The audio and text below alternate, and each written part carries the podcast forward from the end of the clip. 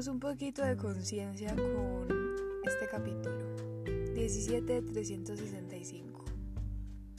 Ojalá viviéramos en un mundo donde el cuerpo pudiera ser aceptado en todas sus formas.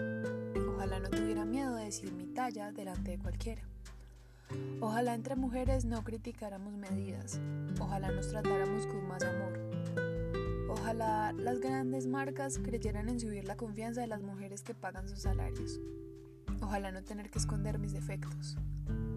Ojalá fueran socialmente aceptados los estómagos, las arrugas y las cicatrices. Ojalá me hubieran enseñado de pequeña cómo quererme, cómo ser la persona que finjo todo el tiempo. Ojalá hubieran menos voces y más conciencia de que le destruyen la vida a alguien cuando no la aman como es.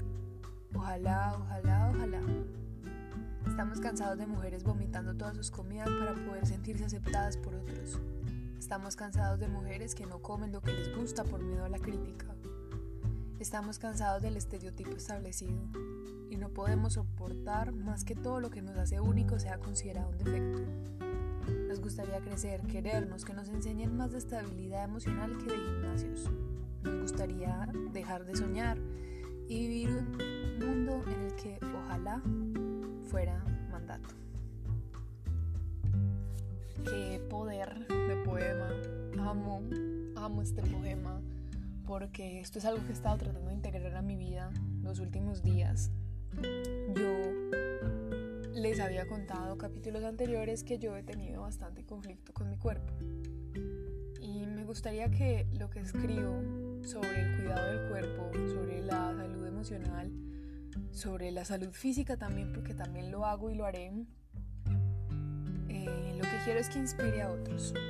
Yo mucho tiempo dije, a mí no me gustaría ser parte de un movimiento como el que es Body Positive, porque yo siento que yo no tengo el cuerpo ni para decir que soy flaquita, ni para decir que puedo entrar en Body Positive. Pero la realidad es que si yo quiero, en el momento en el que yo quiera, así como yo lo decida, puedo pertenecer a lo que yo quiera. Y no debe haber un estatuto, no debe haber algo que me impida pertenecer a lo que yo quiera hacer, porque yo me defino a mí misma y a mí me gusta ser body positive. Me gusta mostrar partes de mi cuerpo que no siempre son tan bonitas y mostrarlas tal y como son.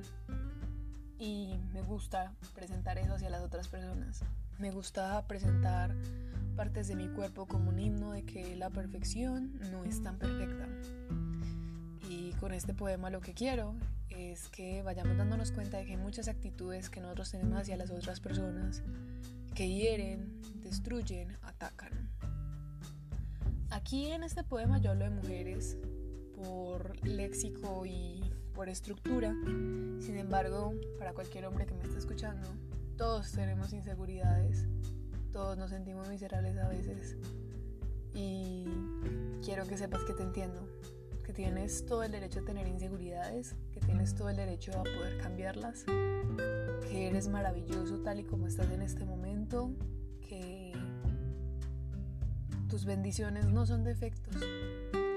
Quiéranse, quiéranse mucho, cuiden el cuerpo, el alma, lo que les haga bien a su cuerpo y los haga felices, háganlo, no paren, no se detengan.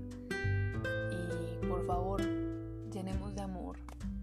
Hagamos de nuestras vidas un mensaje de amor para que todos podamos quedarnos, quedarnos felices de quienes somos y felices de lo que transmitimos.